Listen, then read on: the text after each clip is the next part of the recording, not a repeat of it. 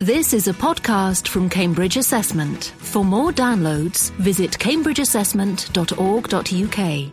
Welcome. I'm Di Palmer and I'm uh, the Director of Assessment in CIE. And I'm going to start off. It's wonderful to have such a large and eclectic group. Just possible that you might find listening to one person for an hour hard work. So we thought we'd break it up and um, uh, present in three sections. So our, our title that we gave was um, Developing a New linear, linear Qualification, How Hard Can It Be? We've been, um, Cambridge Assessment has been in the business of developing and running qualifications, as in school examinations, for more than 100 years, more than 150 years. So you'd expect us to be used to doing it by now.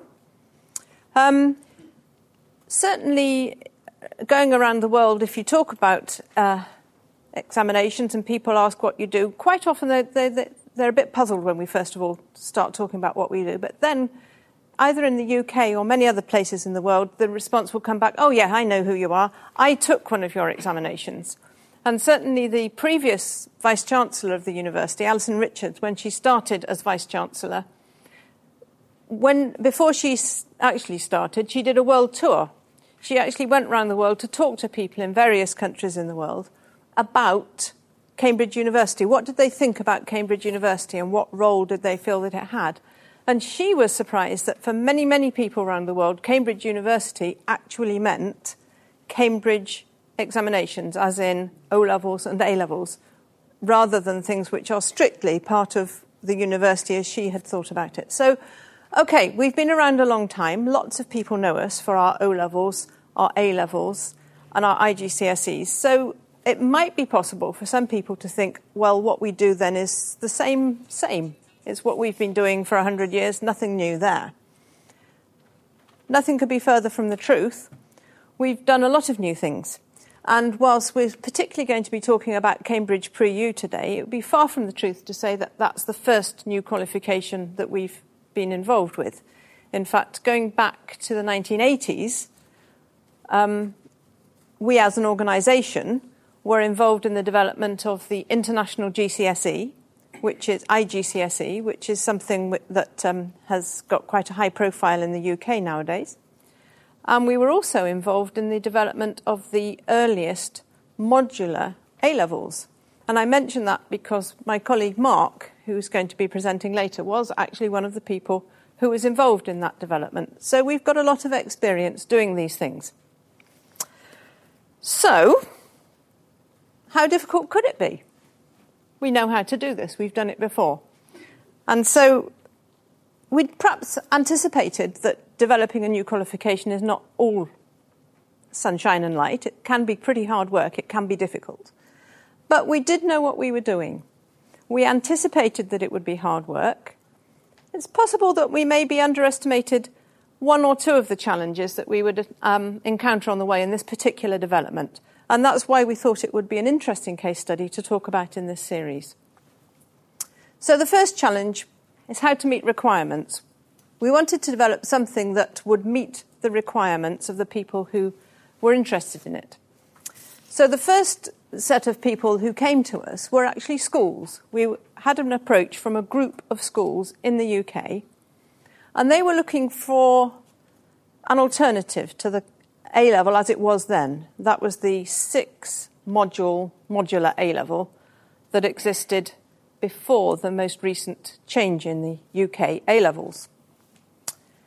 I'm not going to talk about A levels at all today because we could get quite confused talking about A levels because there's the A level modular system as it was then, six modules. There's the current modular A level in the UK, which typically has four modules. And then there's the international A level, which is not like either of the above.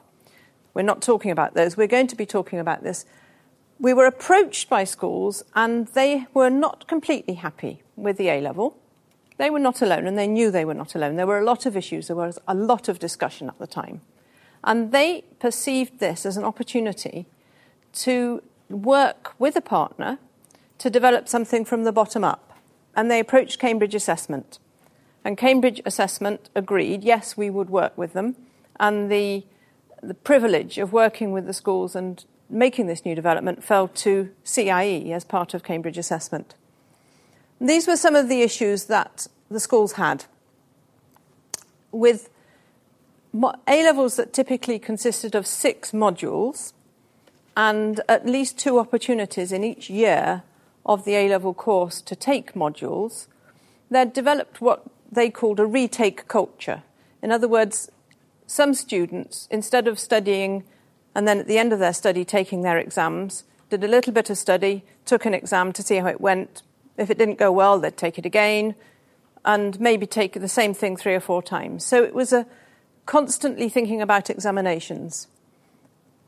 There was a lot of talk about grade inflation. Was it getting easier to gain certain grades? Some people thought it was. There was a problem perceived that there was a lack of discrimination with the modular A levels as they then existed. So many, many students were getting grade A, and it was really difficult to tell the difference between those students at grade A, who were in fact the best students and who were not. Because there was so much time spent taking examinations, it was perceived that there was less time for teaching. And so you were always close to the next examination session, so the students were encouraged, if you like, to focus on the exams rather than focus on the learning. And because the modules were quite small, each one, and because sometimes the modules weren't closely related to what was going to happen in the other modules, there was, if you like, a fragmentation of the learning that students taking an A level subject would think that, well, I've done that module now, I can forget that bit and I'll focus on the other bits.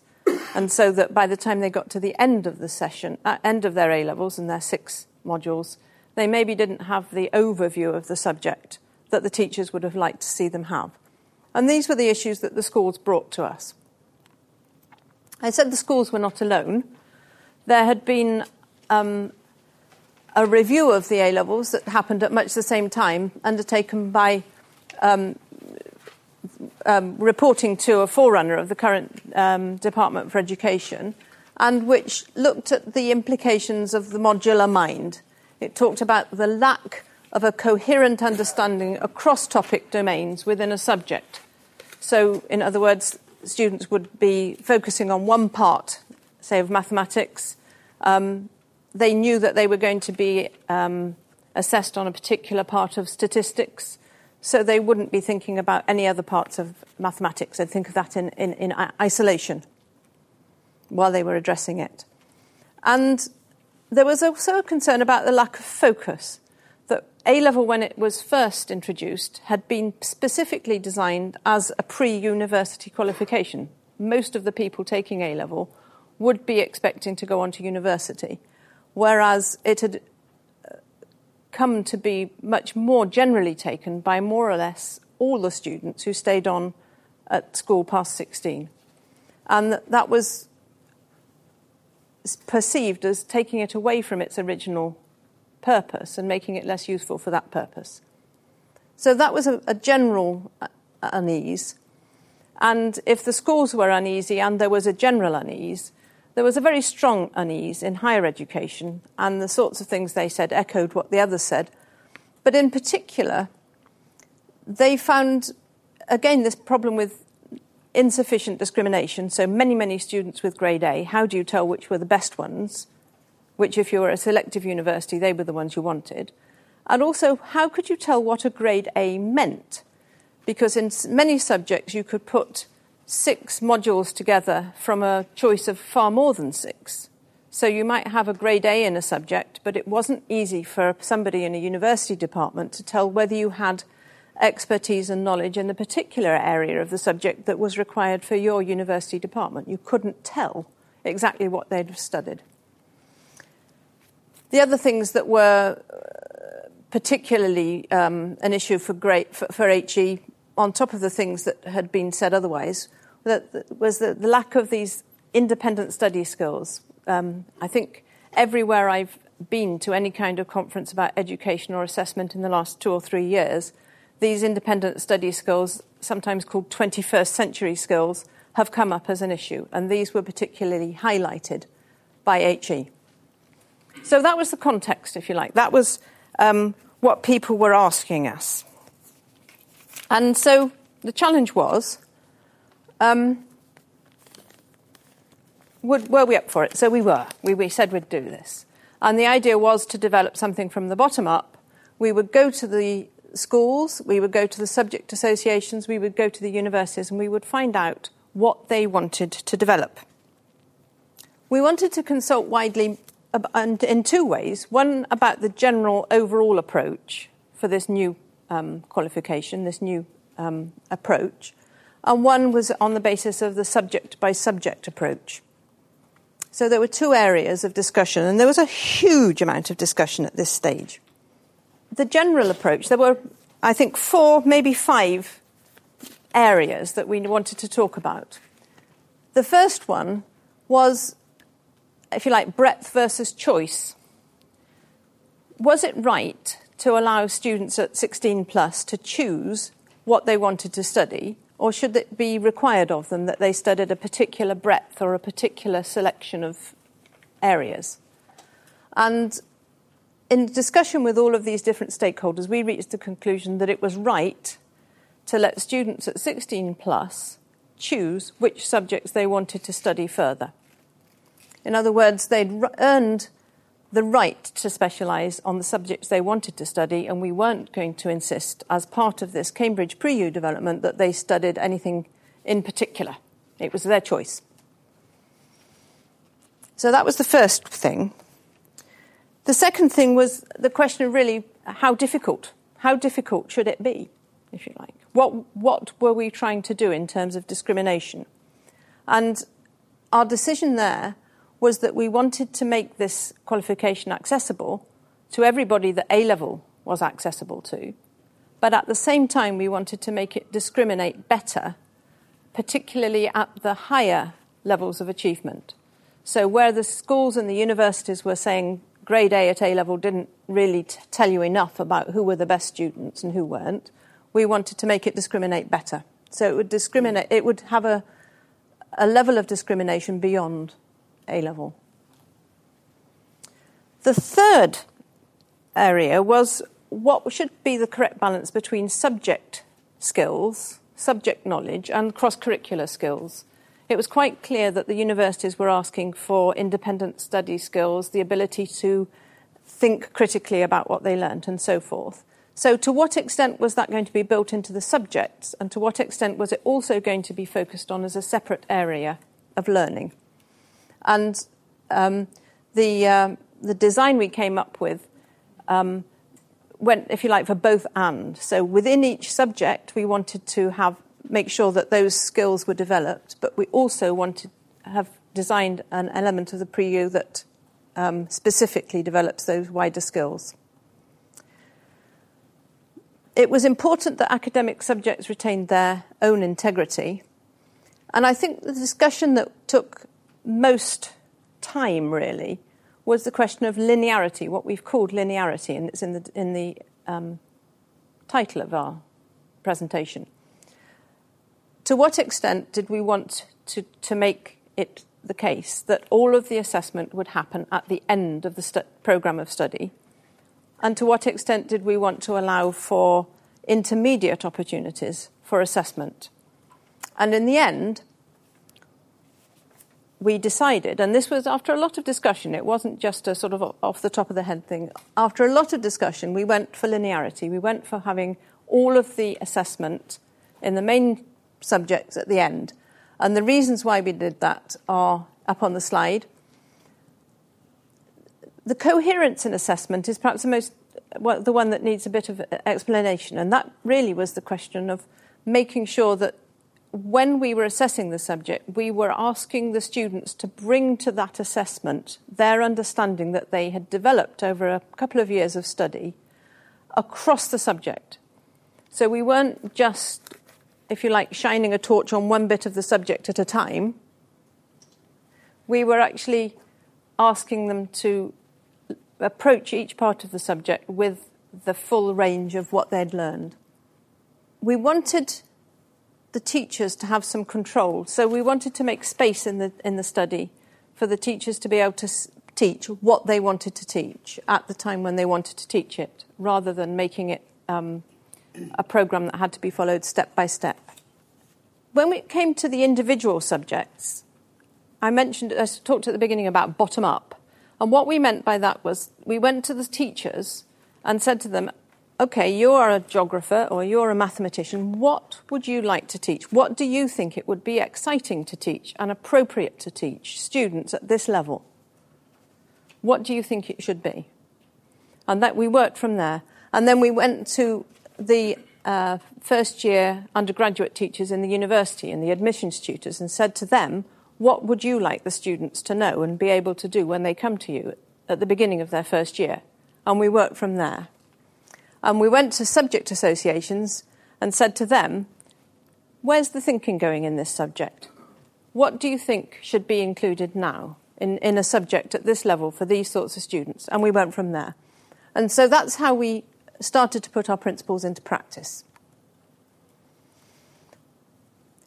This has got a lot of detail on this slide, and this is some of uh, just a summary, really, of the consultations we did with HE. Um, I'm not going to go through all of that, but it's just to give you an example.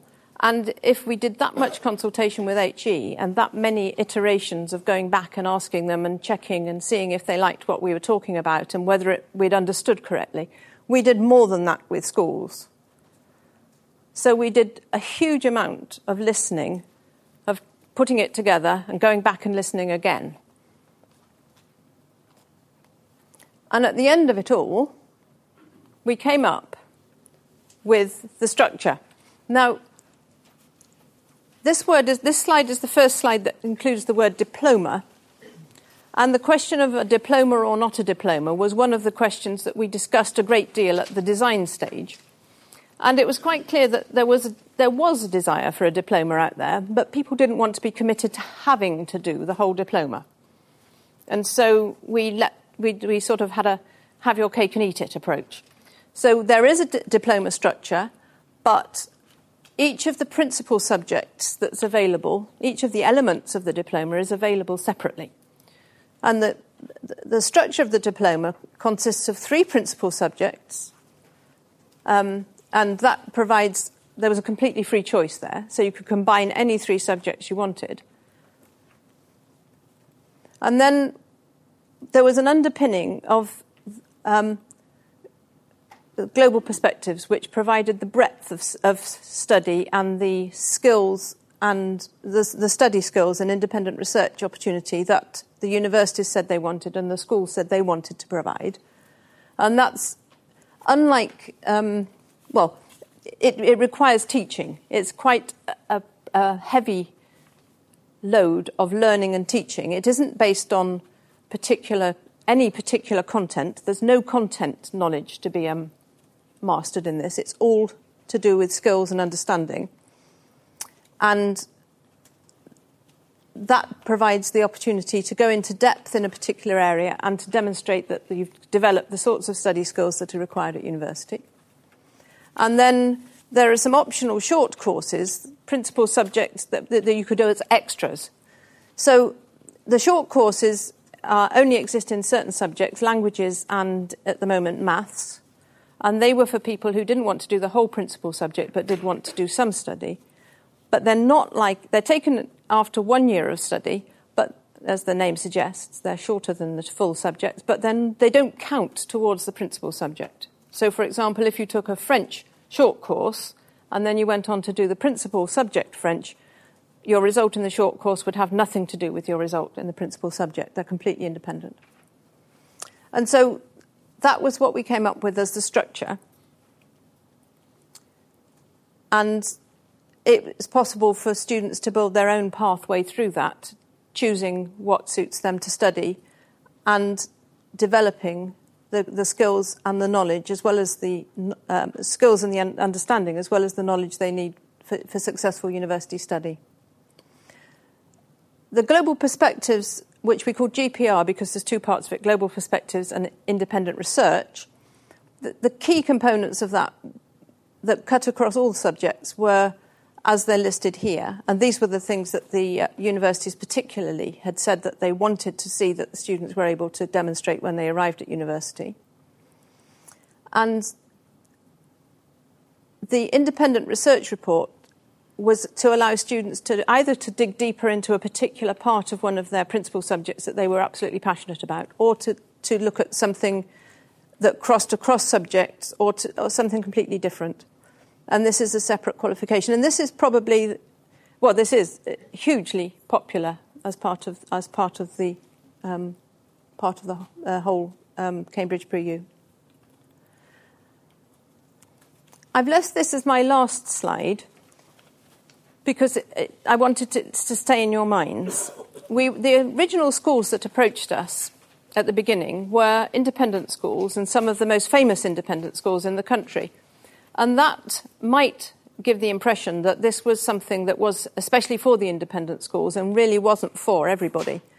But it was a key part of the way they came to us and the things they stressed to us as being important right at the beginning was that they would not be interested in this, this development at all unless it was available to everybody. The access had to be for everybody in the country, all schools, all, all, all young people. And that was certainly um, a key part of our mission as a part of the university, widening access to an education. There was no restriction. And because that was really important, it created the second challenge because Cambridge International Examinations is free to develop a qualification that can be taken outside the maintained sector in the UK. But if it's going to be taken within the maintained sector in the UK, the second challenge was we've called it jumping through hoops. We had to get it fully accredited by the regulator. And Val is going to talk to you about that. Hi, everyone.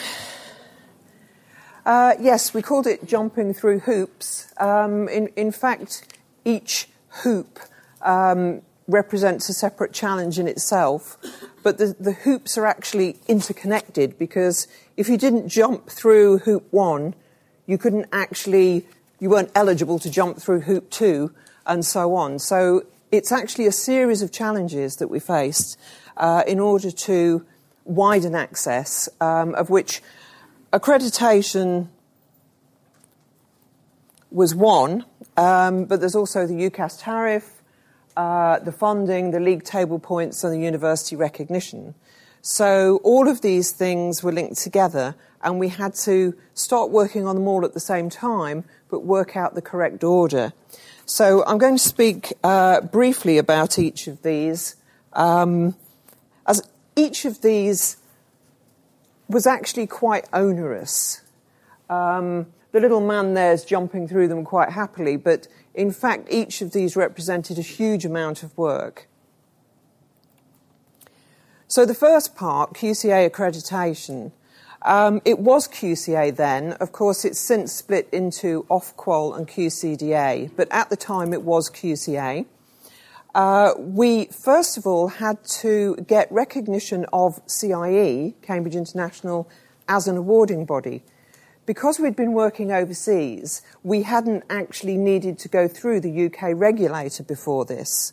So this meant a big culture change for us. Uh, this was something we'd not done before, and so we started to find out what we had to do. Um, we began conversations in 2006, first of all with phone calls, and then with what we call the early dialogue. The early, early dialogue meeting was held in London, and that was actually Di and myself went along to talk to the regulators to find out what do we have to do.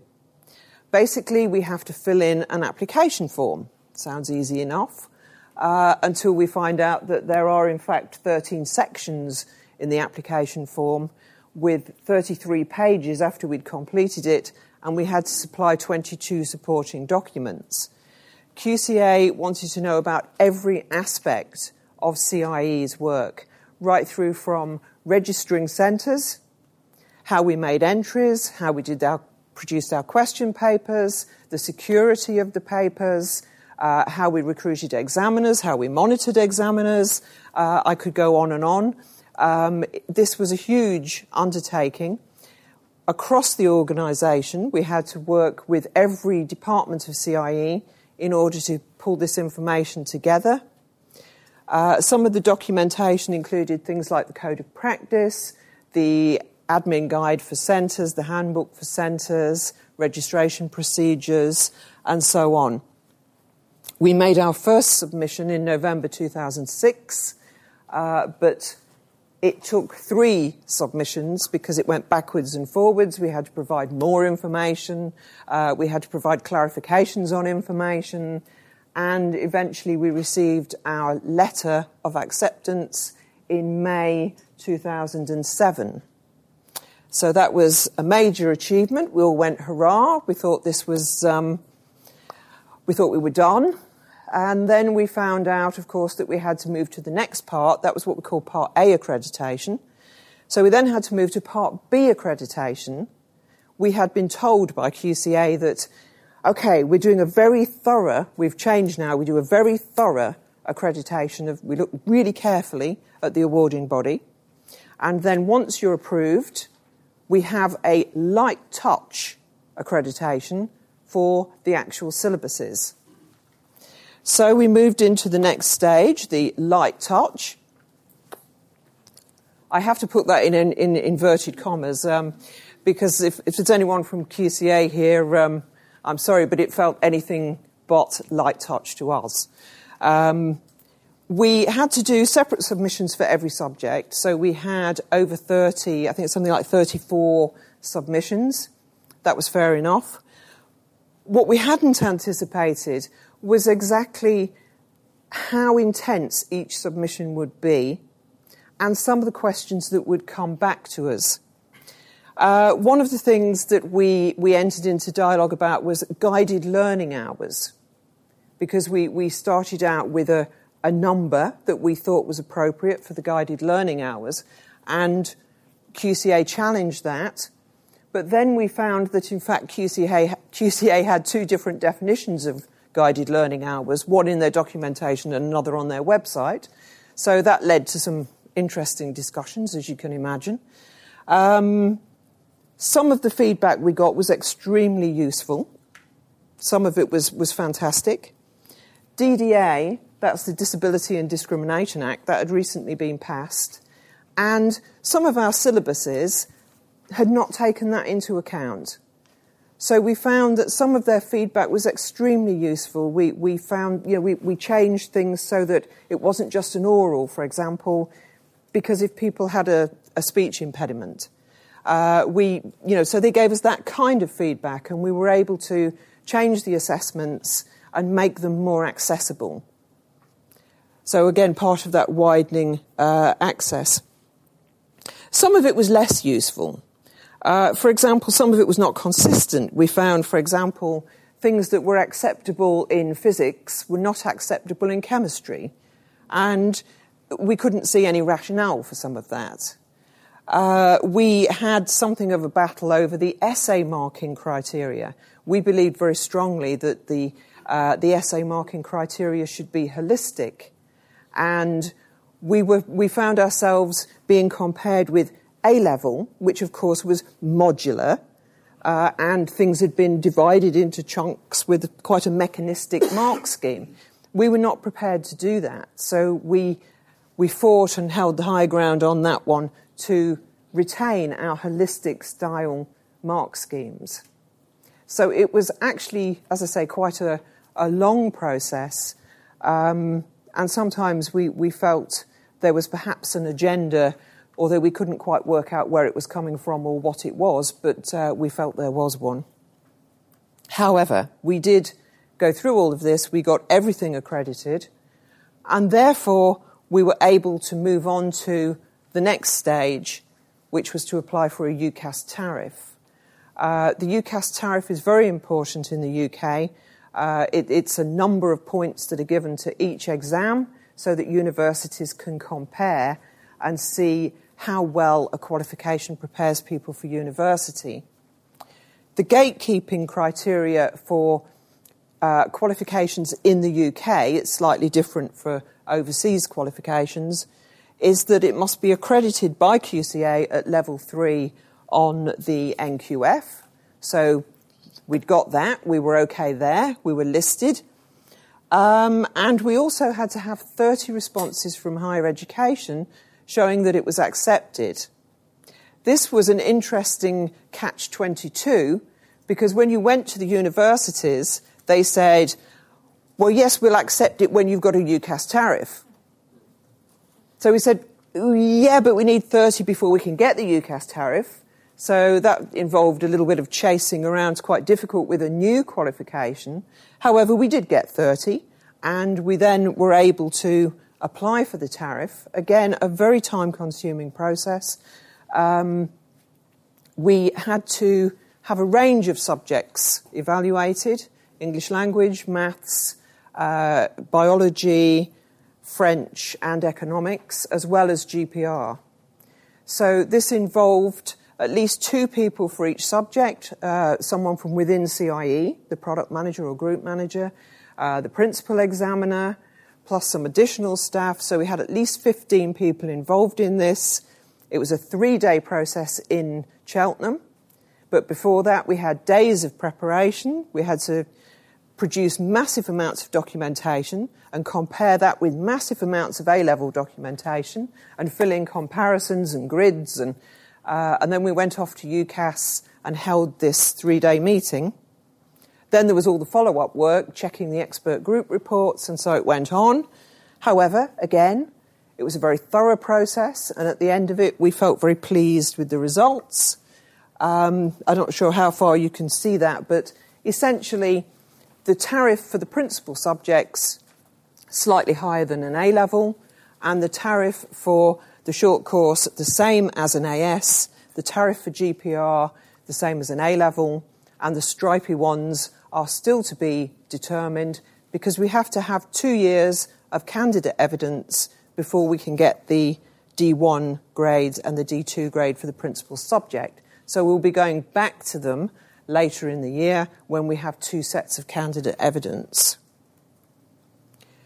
This is a little quotation from the expert group report uh, that I think sums up the, the, the, the, impression of higher education about linear assessment. Um, because the, the 130 refers to the D3 on the scale and the 45 to the uh, P3 and these were rounded up to reflect the critical nature of the terminal assessment of pre U principal subjects. So there was some added value seen by higher education. Once we'd got that, we also started to look at funding because clearly, if you want to widen access, you want it to be taken in the state sector, you've got to have funding. So we talked with DCSF, we got it listed on section 96. We went to the Learning and Skills Council. That's now changed its name to the Young People's Learning Agency. Uh, then basically go through that process. The pre-U principal subjects and GPR are funded in the same way as an A level. The funding is on an annual basis each year. Uh, although it's a two-year program, the funding is done in a, uh, each year in the same way as A level. And we also needed to get it included in the league table points so that when, if schools take this, they get rewarded in the same way as they would do for A level because the school needs to publish its league table points. And if they drop down the league tables, that can be important for them because then parents don't necessarily want to send their children there, especially in the private schools.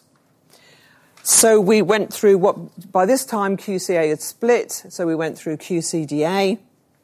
And we have that, although we're still not happy with what we've got for that because it's out of 300 basically. And the, the P3 is 150, like a grade E, and 300 is given to the D1 at the top, like an A level A star. So the D3 is given 265, whereas an A level grade A is 270. So we're not actually quite happy with the parity uh, of the league table points because we feel they should be slightly higher on some of the grades. So we're actually still discussing that. And then finally, we had to go to the universities and go back to the universities and collect all the statements. You'll see there a quotation from Durham uh, rec- where they, they actually note the academic rigour of the linear approach. Uh, we've got 143 universities with statements at this point in time. There are still some that we haven't got, but they tend to be more specialised colleges that we haven't uh, actually collected those from. But we don't anticipate any difficulties with those. In all cases, universities, like all other stakeholders, were very concerned to see what the standard of the pre-U would be as compared with A level. Uh, and Mark will tell you about that in the next section. Good afternoon. I'm Mark Dowling. I'm one of uh, DIPALMA's two deputy directors in assessment services in Cambridge International. Um, and I'm the one who's responsible for standards. Now, it's nice to see in the audience, incidentally, so many people who were involved in the development of uh, Cambridge Pre-U. Presumably, you've come along just to make sure that it wasn't all some sort of dream. And also to, to see our friends from the International Study Programme, uh, who, whose approach may be rather different and who might feel that you might find that this is an opportunity to slip into your dreams. We, we shall see. Now, the, this section of the afternoon has been called Setting the Standard, but in a way that's a bit of a misnomer. Because really, with pre-U, we weren't setting a standard, uh, we were rather producing something which aligned to an existing standard, A level standard. And we were having to do that not just because of our under, well, with a couple of reasons. First, our undertakings to QCA, which have been mentioned a number of times.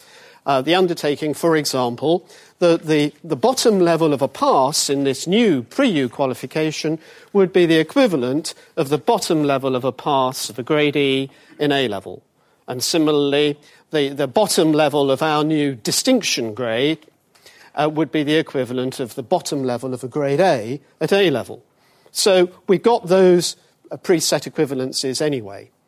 And then, uh, quite apart from what the regulator, what we might be saying to the regulator, and reinforcing that, we've got the fact that the users of this qualification, in various senses, uh, would require this to align to A level. It was an alternative to A level from the point of view of the schools, uh, but it was going to be used for at least some of the same purposes as A level in terms of preparation for the next stage of study.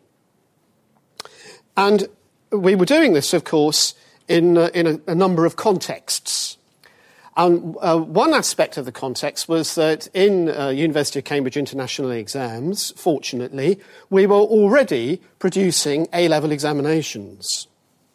We have really got two suites of, of, of A-level examinations, one taken in uh, Singapore, Okay, so uh, Singapore A levels, which can be uh, characterized, if you like, by uh, a, a, standard that is A level called H2, plus um, uh, short courses called H1, which are of the same standard as at A level, and then they do something else, which is rather like uh, the former special papers. So we've got a suite of A levels for Singapore, and then we've got our international um, A levels uh, and AS levels taken in many countries uh, across the world. So, so we've, got, we've got our own A levels, and we had before pre U. And then, of course, as uh, Di's al- already uh, mentioned, the fact that we've also got in CIE, uh, we've got staff who were used to dealing with UK A levels um, and other UK qualifications in the days before uh, Cambridge Assessment or UCLES was split uh, into CIE and um, OCR and uh, Cambridge ESOL and others. Um, so, if we consider th- those are some parts of the context, and then there are other aspects of the, the context. The CIE has its own code of practice. Um, of, of, course, as also been mentioned, uh, awarding bodies in this country have to comply with the regulator's code of practice. While we were not running examinations in UK, the UK maintained sector, we didn't have to comply with that code of practice. But from the beginning of CIE, we thought that we ought to have our own code of practice. I mean, if they're going to have a code of practice, we must have one too, and ours was bigger.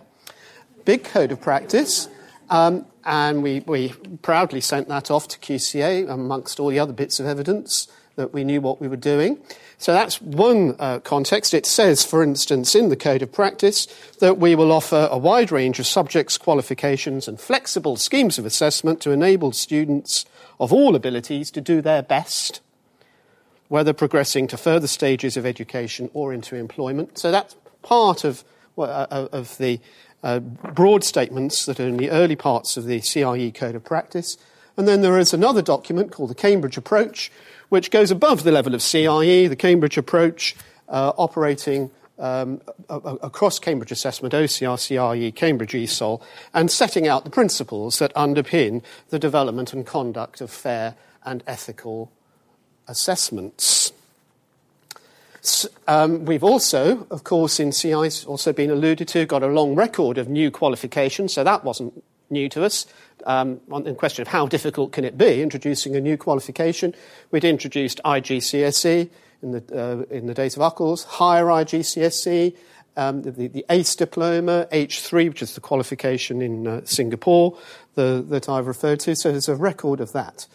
We also had the context of English regulators' requirements if we were going to operate in the maintained sector in the UK, which of course we wanted to very much, essential part of the process. And we've also got the, as has been seen, the needs of potential candidates and customers. But uh, I've put up various contexts. One thing I haven't put up as, as uh, one of the contexts deliberately um, is the 150 years worth of past papers in the basement across the road because this was uh, not an exercise in turning the clock back.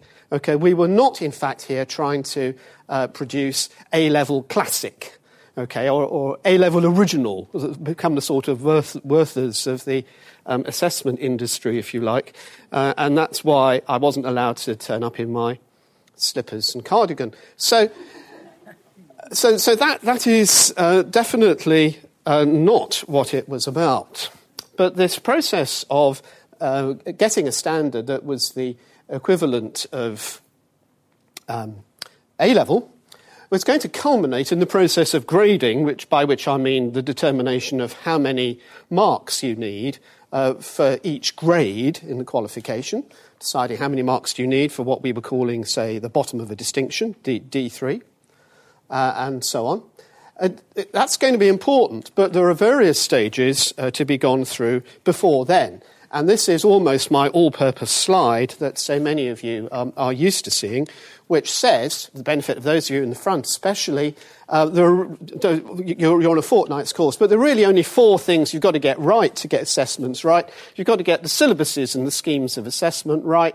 You've got to get the question papers right. You've got to get the marking right. And then in the end, you've got to get the grading right. And if you can do all those four things, um, then you can spend the rest of the week doing something else.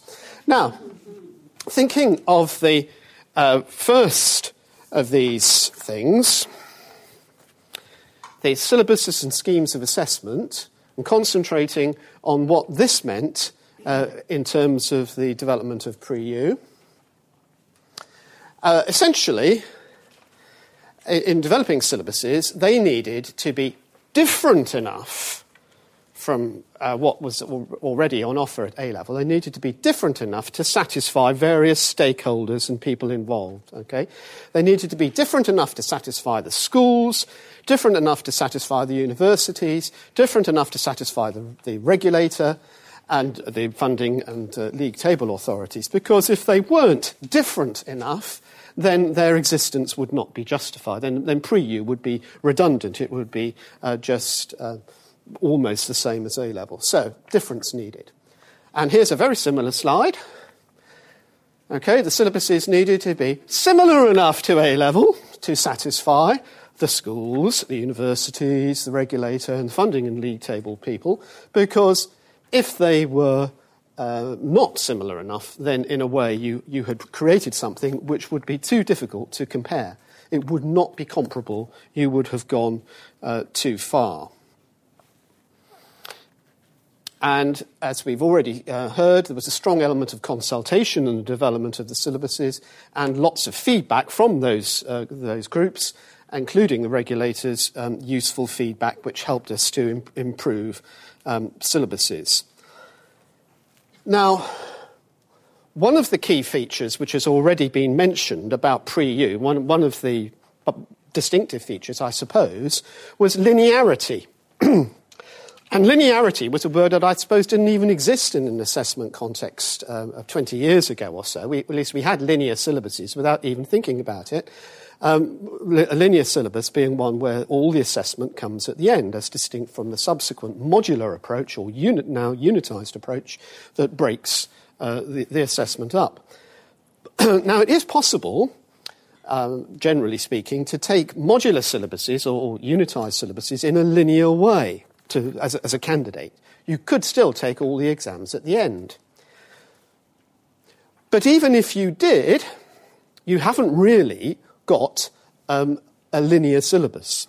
Because if, the, if you've still got a series of a number of papers which cover different aspects of the syllabus, you have divided up the content of the, the material. So linear, modularity and linearity, this, this, this, distinction applies not really just to when they take, you take the exams, but to how the syllabus um, is divided up. We went, but by going for a linear approach, you can say that you've got more opportunity in any paper to uh, draw on material from different bits of the syllabus and on the links between them. And we went down that, uh, that route, and uh, that was in response to the consultation. And in response to the consultation, some of the earlier idea uh, that routinely pre-U would have a sort of short course in it, which might be a subset of uh, the principal subject, that disappeared from most, uh, from most subjects. And that, that model that I've just referred to, I said we weren't going to talk about A levels, but that, that is the model for, for most of our international A levels. Most of our international A levels are sort of, in CIE, are sort of semi modular. There's half the course, which constitutes the AS course, and you can um, typically perhaps be examined in that at the end of one year, and then add on the other half of the course uh, for uh, A2.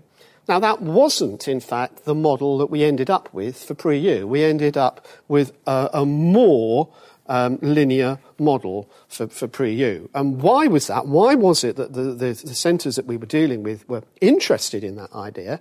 Well, one reason was uh, uh, that they were fed up, if you like, with assessment taking up so much of the time under, under a modular system more perhaps than was intended when um, modular systems were devised, uh, because uh, teaching would stop um, for not only for students to take their exams at different points during the course, but sometimes for them to repeat the exams that they'd taken earlier on because the rules allowed them to, and also, whereas in the old days, if you like, there was study leave for uh, near the end of the course, there might well be um, loss of teaching time for study leave or for revision uh, uh, before each modular assessment.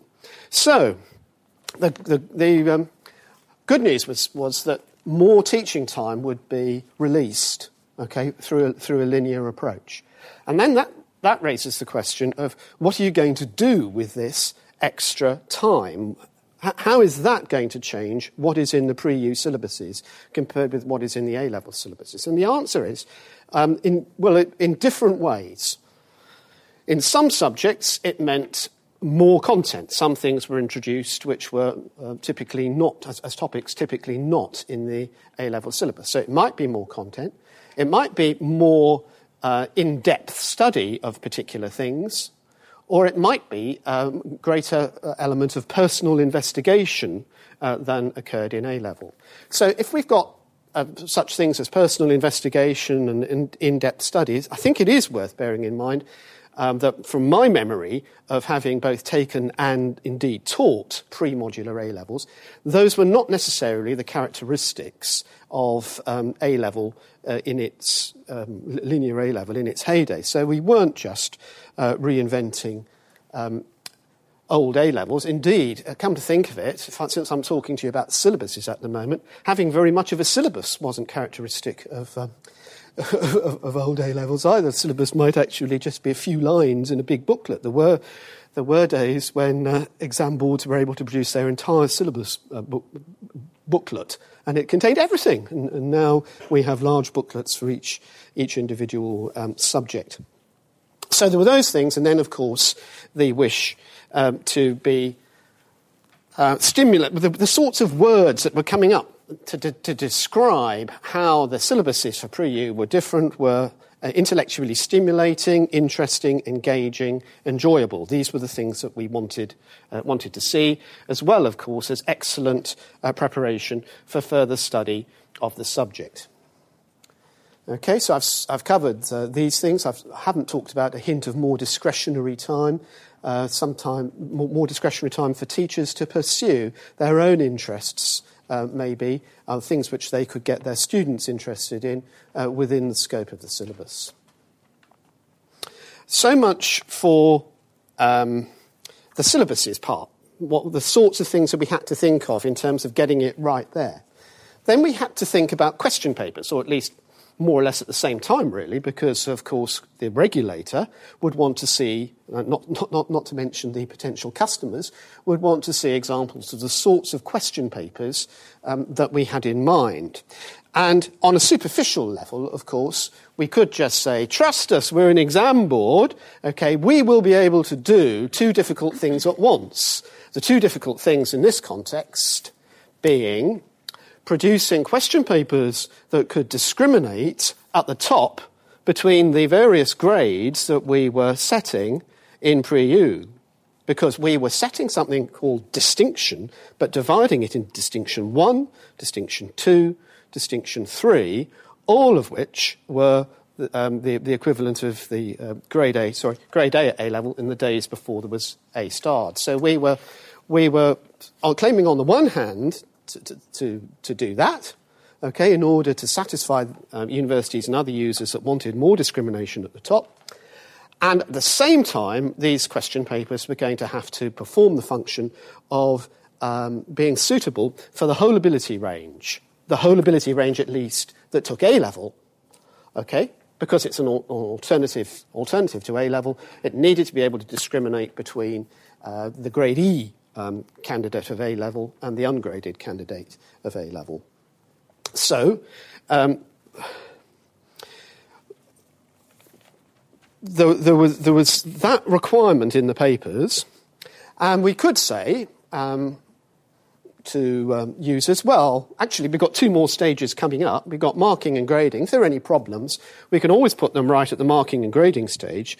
But that wouldn't be quite right because, of course, there are issues that can't be put right um, later if your question papers aren't entirely satisfactory. And what I've got in mind here, in answer to this, this theme that we have about how hard can it be or how, how difficult can these papers be, is the answer was that they needed to be well, they needed to be just right. It's back to this Goldilocks factor, isn't it?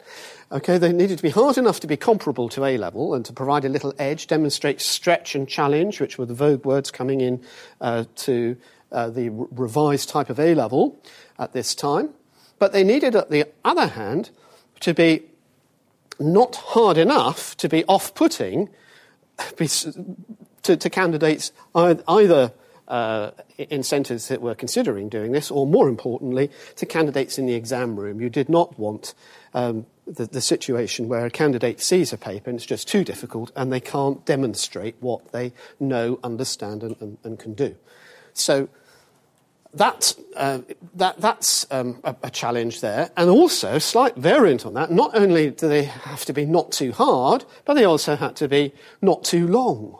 Because uh, we're dealing with um, a, a, sort of post modular age, or an age where three hour question papers uh, in, in, this country at A level are now quite unusual. Then there are not very there are some three hour question papers in pre U, but in fact, uh, not very many. So that's a, a particular um, aspect of it. So, um, again, it's not really quite a, a, a, return to the past. Now, what question papers are we talking about? Well, obviously, we were going to need to have question papers and the accompanying mark schemes um, produced. For specimen papers, for the use of the regulator and for the use of people contemplating uh, taking up taking this up. We, are producing live um, question papers in, in, quite a condensed time frame. Um, and we had to be doing this with the stakeholders that we've talked about in mind in terms of the uh, validity and fairness of the uh, exam. But we also ended up uh, with another kind of question paper uh, needing uh, preparation, um, which is the interim assessment, because uh, what we what we did was we produced a sort of further set of specimen papers in most subjects, um, which would uh, which centres could use, and they could then um, submit to us examples of the candidates' responses uh, to these questions in the interim. In, in, the interim assessment, and that was to try to reassure centres and give them some idea of the sort of standard um, that we were uh, trying to, that we were intending to require. Um, so, these interim assessments involve feedback to centres. That's to say, they had to be marked, or more strictly speaking, they had to be moderated um, by uh, our examiners, uh, having been looked at by the teachers in the first place. Now, there's a problem here. You can see perhaps why there was a, a need for it, that uh, schools were engaged on this strange being of a linear examination, and they needed something to give them a clue uh, part way about how they were doing. Uh, but there's a problem here because the interim assessments are likely, of course, to uh, deal with the totality of the syllabus, and the candidates won't have completed the syllabus. So, so it's necessarily going to be a bit fragmentary, the, the, the bits of questions that candidates uh, have done and the assessment that we can give. And although centres might have liked us to be able to say to them at that point, right, that's distinction, that's merit, that's pass, or even more precise, to be even more precise in what we said, we couldn't actually do that.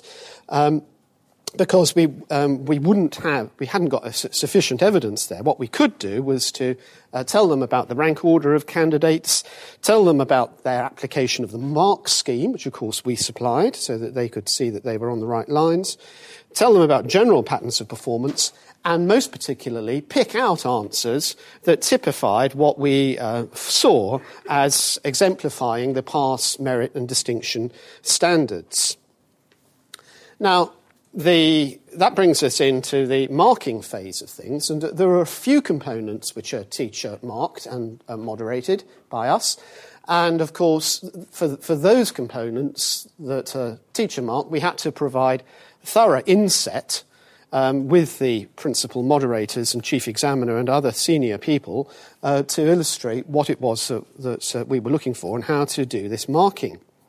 Um, but in most cases, we were talking about marking by us, ex- external marking, of course, needed to be of A level standard, and we therefore were engaging to do this examiners with experience of that standard and in particular of what A level standards could be expected to do in the exam. And then it says, but with no conflict of interest.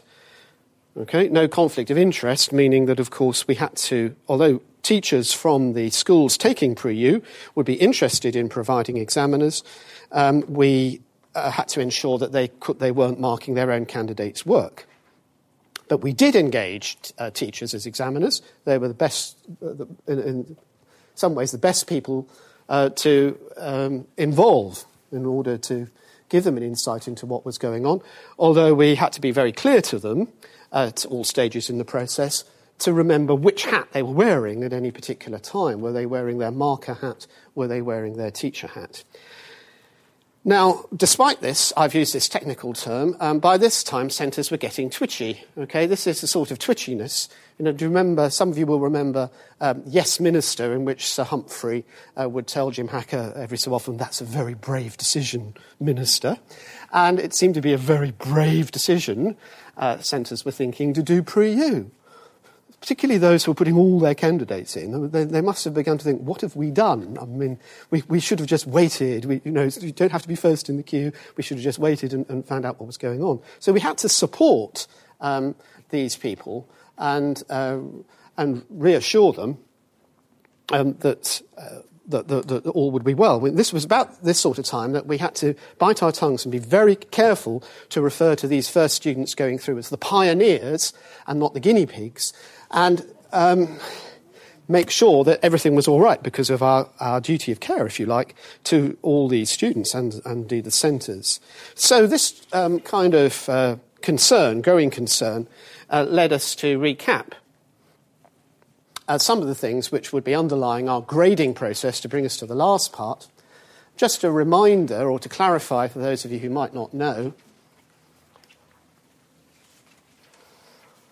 there are nine grades for, uh, for pre-U subjects, D1 to D3, M1 to M3, P1 to P3, and these stated equivalences.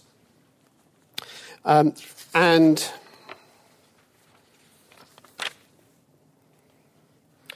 we'd already provided, of course, in, in our syllabuses some uh, general grade descriptors saying what, what it was expected that a distinction candidate, a pass candidate, merit candidate would, would achieve. We, they've got the specimen papers and the mark schemes. They've got uh, interim assessment, uh, which they marked and, and we moderated. They got feedback to schools. They've been to lots of inset sessions. And all of this was building towards this um, shared understanding. But when we uh, get to do the grading uh, in Cambridge our, ourselves, when we got to do the grading, of course, we had basically, I suppose, two kinds of evidence, and this, this is not unique to pre-U. When, when we do grading, we've, we've really got two kinds of evidence to use. One is scripts, the, the, the candidates' work, the evidence of the performance of candidates in, in the scripts. And the other is statistical evidence. Okay, so for instance, it says in this slide that we obtained archive scripts from OCR uh, to illustrate the bottom of grade A and bottom of grade E, which are routinely kept by OCR, who need to keep such archives in order to maintain the standard of the A level. Uh, uh, we, we, used OCR because, of course, they're part of Cambridge assessment, but this is OCR uh, to illustrate the, the, um, the A level standard. And um, very kindly, OCR helped us to, to obtain grade C scripts, um, specially collected for this purpose, in order to get us close to the bottom of the other grade, the merit grade, so that we had lots of um, archive evidence of what was meant by A level standard. Um, there is a qualification, which some of you may already be thinking about, uh, to that. And then, of course, uh, meanwhile, we would have at the top of the list here the scripts of the pre U candidates themselves. So that was the, the, the, basis of the comparison of the work. Meanwhile, we had some figures. As usual, we asked centres to forecast their candidates' grades, as we do for A level and O level and IGCSE and so on. We also asked centres to tell us how they had done in the past in this subject when they were taking A level. Okay, we collected that information from centres. And then we also went through, with the help of our research colleagues, um, this uh, quite sophisticated process, which is the one which is customarily used to maintain standards in the UK in A level, which is that you calculate a distribution of the likely, the expected grades of these candidates based, if you like, on their ability. It's an attempt to measure the quality of the cohort. And that measure of the quality of the cohort is based on how they did two years previously in their 16 plus examinations, in the case of the UK, in their GCSE examinations. So you were, you were able to work out what, historically speaking, has happened to people in the top 10% of, of ability measured by GCSE. What sort of A level grade did they subsequently get two years later if they took A level geography? Or A level French or A level uh, chemistry or whatever. And then what happened to the people who were not in the top 10% but in the next 10% and so on. So all that is already routine for, uh, for OCR, uh, for example. And we did a, a, a similar process because what we were trying to do here was to answer the question well, if these candidates hadn't entered pre U, but had instead entered A level, what grades would they be likely to have got? And that was actually quite a, I have to admit, quite a, a particularly relevant question to pre U first time out, because we suspected, rightly, uh, that our, um, our uh, the candidates who were doing pre U did not represent the full ability range of A level in, to, to, the same extent as the people who were doing A level. Okay, but it was, it was, if you like, a skewed candidature first time round. And therefore, it's particularly important to know, looking at this, using the same processes would have been done in the UK anyway. So, what, uh, what outcomes would we be expected uh, to have got? Now, I'm sure that some of you will have begun to realise that lots of these things are fraught with difficulty. Think about the script evidence first. What difficulty is there there? We are going to get uh, principal examiners who are expert in A level and expert in um, pre U, because they probably help set the papers and so on, to look at these scripts that OCR have provided and these scripts that our candidates have just done, and we're going to say, right, we've got to align the standard. What's the problem? Well, one of the problems, of course, I say of course, one of the problems some of you will be very familiar with is that some of those OCR scripts, some of those UK scripts would be at AS level standard, and some of them would be at A2 level standard, the standard re- reached by, uh, required by people in the second year of an A level course, second year exams. And we weren't actually trying to align ourselves to any of those. We weren't aligning to AS level, which is relatively low, and we weren't aligning to A2. We were aligning ourselves to the overall A level in the middle. So you see, our examiners had, uh, had probably a bit of an issue there, if you like, because they were, well, what they might be able to do was say, right, AS gives me a, a floor, A2 gives me a ceiling, and it's somewhere in between is, is where I'm aiming, preferably halfway in between. But quite apart from that, it, it's a modular syllabus that, we, that they were comparing with. So they were looking at scripts on particular modules for, done for A, A level, fine, that's what we wanted them to do. But they were done by candidates who were perhaps concentrating on that one sixth part of the syllabus that was being examined then, and who might indeed have done that paper before. They might have been retakers. So there's a problem there in uh, making sure that we're comparing like with like, and that problem emerged um, during the course of the grading meeting. So there's a problem with the archive material. The, the statistics, um, I know that there are people here who wouldn't like to call these things statistics. The numbers, then, the figures, um, some possible problems here. Grades forecast by centres, hmm, they're not always very accurate, grades forecast by centres. They're not always very accurate, even when they're doing a, a qualification they've been doing for 50 years or so. So this is a new qualification, and we're saying, well, we know you won't really know, but, but, but you've got the equivalences. You know what A level grades you think these people would have got had they done A level. Think in those terms. Hmm, okay, some, some uncertainty. Let's hope that the uncertainties would cancel out. Past record of centres in the subject is therefore we, we had to ask for that. But is a centre really going to do just as well this year as are, are the candidates, as evidenced in the work, going to do just as well this year in this new syllabus, in this new qualification as they did last year? Question. Putative grades, um, absolutely necessary, necessary to use it, though this is a technique that is intended for quite large numbers of candidates, such as would be characterised, uh, such as would characterise A levels in the UK. So issues there. And another kind of issue of principle, which has come up in uh, an, an, earlier seminar of this, this kind, is that some of these are, are, pointing to comparability of performance and some of them are pointing to comparability of outcome, and they're not necessarily the same thing. Okay, this one is, if you like, allied to my question of, well, what A level grades would, would these candidates have got if they'd done A level? Let's do a distribution. We can't do it on an individual basis, but let's get a general idea of the distribution and expect the distribution to be similar to that. That's what you get when you do the putative grades stuff. Top one is, well, they should, the candidates, should be evident from the candidates' work that they are of, operating at the same, um, they're, they're, they're, operating at the same evidenced level of um, ability. And so th- that uh, produced a slight uh, conflict. And finally, since we're very close to the end, reporting of results, what these grades that I've been talking to you about and how they were determined uh, would, were not going to be accompanied, as, as A level grades would be in the UK, by a uniform mark. Okay? Now, uniform marks, uh, the, the, history of uniform marks is they were introduced to uh, supplement information about candidates' performance in modules or in units so that they would know how many points they were clocking up towards uh, a, a, target the, how, how many they were accumulating during their two years or whatever. Not relevant.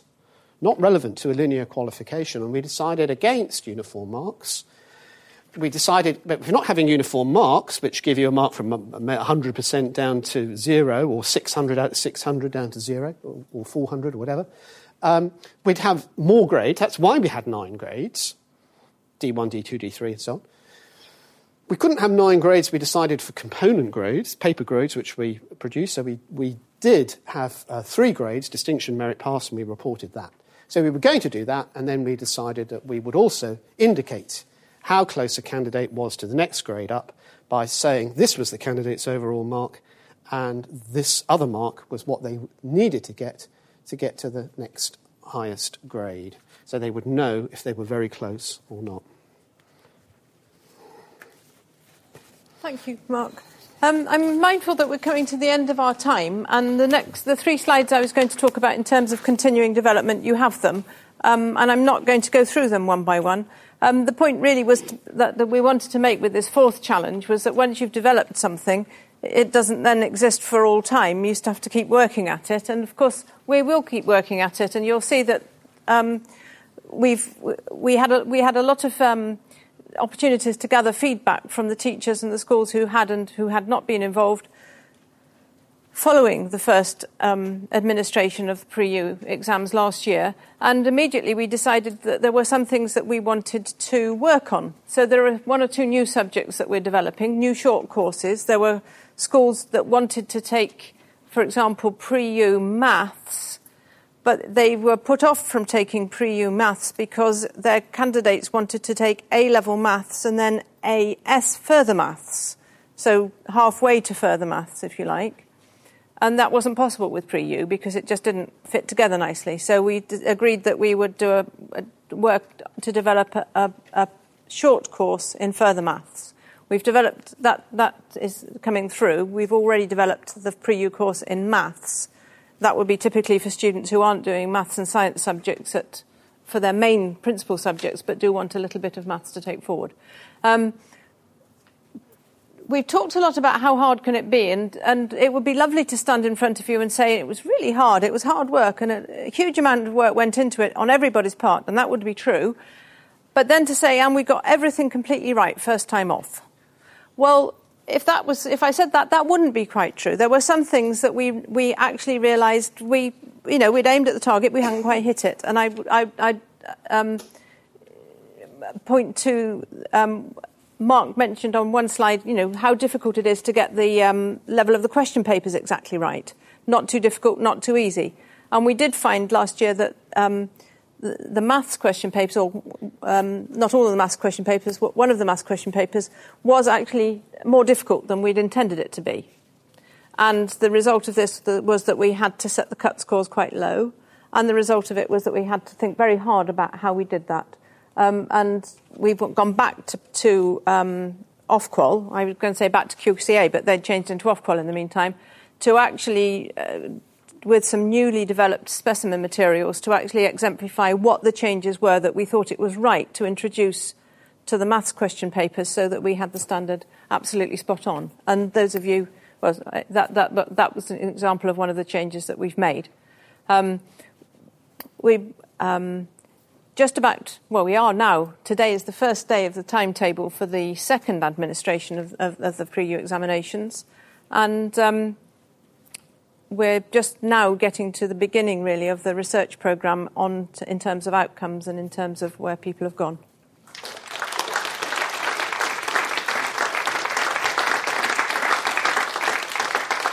This is a podcast from Cambridge Assessment. For more downloads, visit cambridgeassessment.org.uk.